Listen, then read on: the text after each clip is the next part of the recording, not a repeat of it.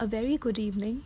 I would like to express my gratitude to you to take the time out to listen to my personal reflections on a new adventure called Seher.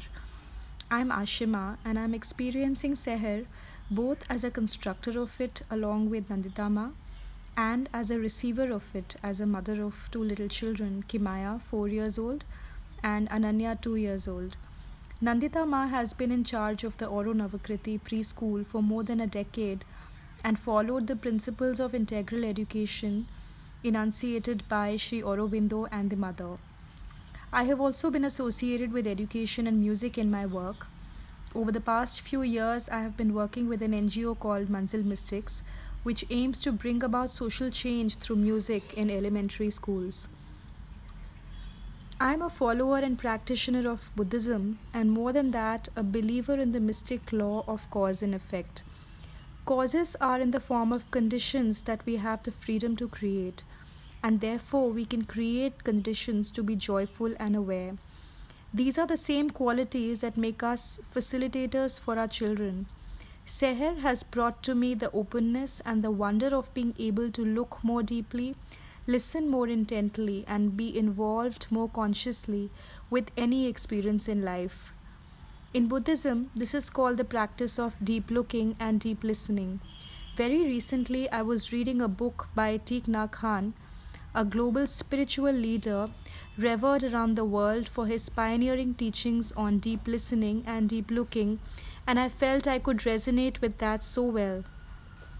So, um, in one of the sessions on structure, a question came up from one of the parents when a child is running, isn't he already experiencing physical wellness? Likewise, isn't the child learning on her own from her environment without me having to do much? So, where does my role as a parent come in? And uh, Nandita Ma's response asked, When the child was running, how were you feeling? Were you running with the child or were you somewhere else? Can I stop running in my logical mind and start running with the child? Not in a literal sense, but maybe in an experiential sense. Can I, the observer, become one with the observed, the child? And that was the answer to so many of my own questions. I always wonder how can one be in the present moment, be fully there. And I realized that the child is such a wonderful opportunity for me to experience that moment in oneness. Because she is already there in that space, one with her experience. I need to align myself and be in that space. And once I do that, more ideas for deepening that engagement and exp- expanding that experience will come. So the whole thing is about opening up to more. If they were given a few drops of truth when they were young, they would blossom quite naturally as the being grows. It would be beautiful work, the mother. An incident I would like to share is when a peacock died at Oro Navakriti. How the children took part in burying the bird. What was the significance of that? It was a way of building a deeper connect with what the mo- moment had brought to all. I would again like to share another small example here. Nandita Ma and I were having a discussion on stories for children, and I said that this story or that story would be nice to share. And her take on that was that the important question is what you do with that story. Does that story become part of your lives? Are you deepening the experience of that story? So, this particular story was a story called Serpy the Serpent, who does not have legs and cannot walk in a straight line and wants to be like others who can. So, when she asked me what comes to your mind when you listen to the story, I said values of being grateful for what we have, appreciating diversity, which is also valid. But I also opened up to another perspective. Can we explore the life of a snake? And when we started exploring the life of a snake, Kimaya brought another perspective that the watermelon is also like a snake. And that was much later in the night after we had heard the story in the afternoon. And I asked how. And she said, A watermelon also does not have legs and twirls around like a snake, and cannot walk in a straight line. And that led to more adventure, zigzagging like the snake in an obstacle course, a game on coming up with more things that are like the snake. She said potato, banana, orange. And when my adult mind led me to inanimate objects, I said table. And she corrected me, saying that the table does not have legs. Sorry, the table does have legs and is not like the snake. So, children can relate in ways that can really surprise our adult minds. Because children are more right brained, their creative, intuitive side is predominant in their thinking. And over, th- over time, our thinking starts tilting towards the left, the logical, rational thinking part of the brain. And that is not to say that one is more important than the other. I think it is more a question of restoring the balance between the two. So, with conceptual learning at her formal school, which is predominantly nurturing her rational thinking, Seher is deepening her connect with life on earth. So, Seher is not only intended for progressive or a certain category of parents, but an offering to all those who are open to new ideas and perspectives. Because the more we are open, the more we align to life. Each one of us come with our own idiosyncrasies and imperfections. And speaking of imperfections, I go back to my journey, which started with a conversation on Kimaya's reluctance to food. I realized that I was bringing in my own apprehensions to the table whenever we sat down to eat. So, the conversation on five energy bodies with Nandita Ma and how I needed to take a step back and let Kimaya's physical body respond to food. I realized that by empowering the child, involving her in preparation of meals, plating, or any form of this is a better way than coaxing or creating the frustration that comes along, both for the child and for the caregiver. So, the difficult parts are sort of inevitable along with the joyful ones, especially when it comes to being a parent. But Seher made me realize that a lot of change comes when we change our own lenses of looking at things, and then the pieces start falling into place. So it's not about the food on the table, but food made and served with love and positivity will have a lot of different vibrations. If we look at Maslow's hierarchy of needs, a lot of physiological needs for us and for our generation are mostly taken care of. If not easier, it is definitely a lot better than our parents or our grandparents.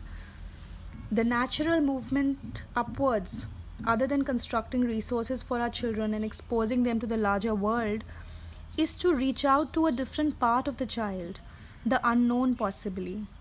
Sri Aurobindo says, Every human being carries hidden within him the possibility of a greater consciousness beyond the frame of his normal life, through which he can participate in a higher and vaster life it is like a light that shines at the center of the being, radiating through the thick coverings of the external consciousness. This also brings me to a very deep and powerful writing by Maria Montessori on the adult and the child, where she says, The study of the child, not in his physical but in his psychological aspect, may have an infinitely wider influence extending to all human questions. In the mind of the child, we may perhaps find the key to progress, and who knows, the beginning of a new civilization. No one could have foreseen that the child held within him a secret to life, able to lift the veil from the mysteries of the human soul, that he represented an unknown quantity, the discovery of which might enable the adult to solve his individual and social problems.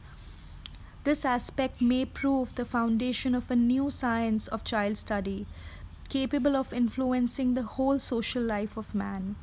It further goes on to say a first fundamental, essential step to be taken, on which all will depend, is the modification of the adult. He must necessarily seek beyond what is known, voluntary, and conscious.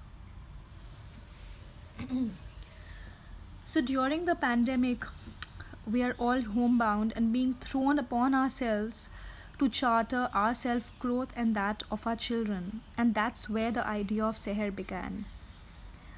The energies of our small unit of the family, which is like a mini universe, influence each other, including parents, grandparents, caregivers, helpers, everyone in the house. So, thus, mother being the significant adult for the large part of the time, her thoughts and energies are a big influence on the child. Likewise, the role of the caregiver becomes very important.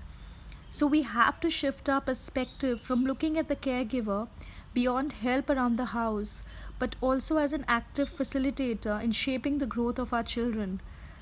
Especially with busy lifestyles and work schedules, it is very important not only to nurture ourselves but also to nurture our caregivers in building this ethos. The unseen gap between the caregiver and the parent was getting smudged somewhere. So, nurturing and inclusion of the caregiver was emerging as one of the most cherished aims of our project.